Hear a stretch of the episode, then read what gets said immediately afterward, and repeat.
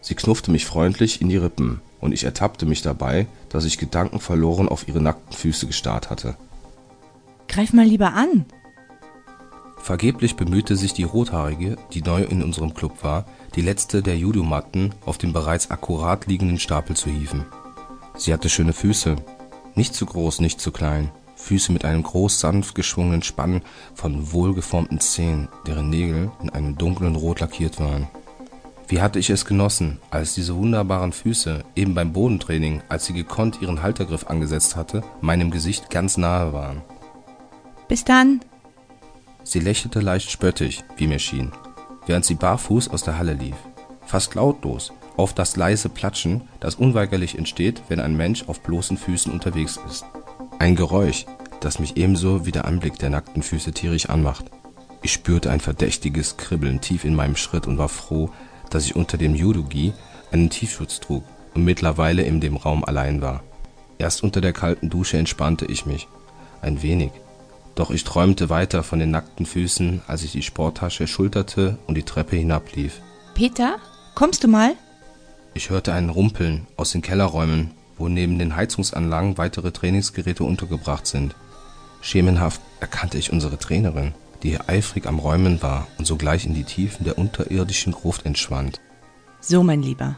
Glaubst du, ich hätte nicht bemerkt, dass du andauernd auf meine Füße geschielt hast?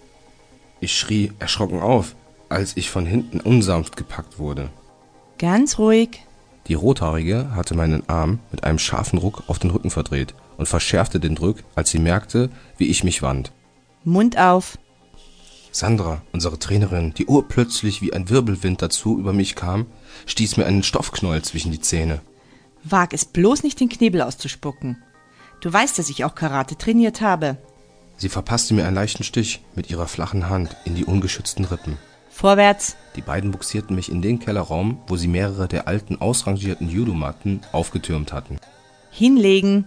Der Druck der Rothaarigen an meinem Arm duldete keinen Widerspruch. Warte, wir wollen doch dafür sorgen, dass sich unser kleiner Spanner nicht die Seele aus dem Leib brüllt. Sandra lachte leise und unergründlich, während sie mit einer Rolle Klebeband auf mich zukam. Routiniert klebte sie den ersten der durchsichtigen und etwa handbreiten Streifen auf meine Lippen und wickelte dann mehrere Lagen der Rolle großzügig über meinen Kopf, so dass der Stoffklumpen sicher zwischen meinen Zähnen fixiert war. So, rauf da. Sie sah mich drohend an. Bäuchlings. Jetzt sollst du erfahren, wie ein derart unsportliches Verhalten in unserem Verein belohnt wird.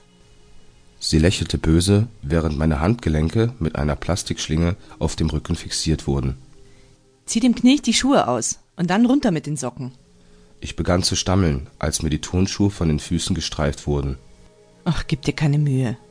Wir haben dir original Handfesseln angelegt. Die, die auch von der Polizei benutzt werden. Die Plastikschlingen sind quasi unzerreißbar. Das Einzige, was passieren könnte, ist, dass das Material schmerzhaft in dein Fleisch reinschneidet. Sie zerrte mir die Socken von den Füßen und fesselte meine Beine an Knie und Fußgelenken mit zwei weiteren Plastikschlingen. So, mein Lieber, das sollte ausreichen, dass du während der nächsten Stunden schön artig und ruhig bleibst. Ich bäumte mich auf und sank mit einem erstickten Gurgeln zurück. Armer kleiner Peter. Ich fürchte, dein Fußfetisch wird dir heute Nacht noch leid tun. Ungerührt zogen die beiden eine weitere ganz kurze Plastikschlinge um meine beiden großen Zehen, so dass jeder Gedanke an Widerstreben oder Flucht bereits im Keim erstickt wurde. Was du da zwischen den Zähnen hast, sind übrigens Tinas Socken. Ich bekam einen freundlichen Tritt. Du wolltest doch ihren Füßen ganz nah sein. Ich ruckelte unruhig hin und her, als mir die beiden einen dezent duftenden Nylonstrumpf über den Kopf zogen. Und das hier sind meine Strümpfe, die sich während eines langen Tages im Büro um meine Beine geschmiegt haben. Der zweite Strumpf wurde um meinen Kopf gewickelt, so dass das Nylon fest und unnachgiebig gegen mein Gesicht gepresst wurde.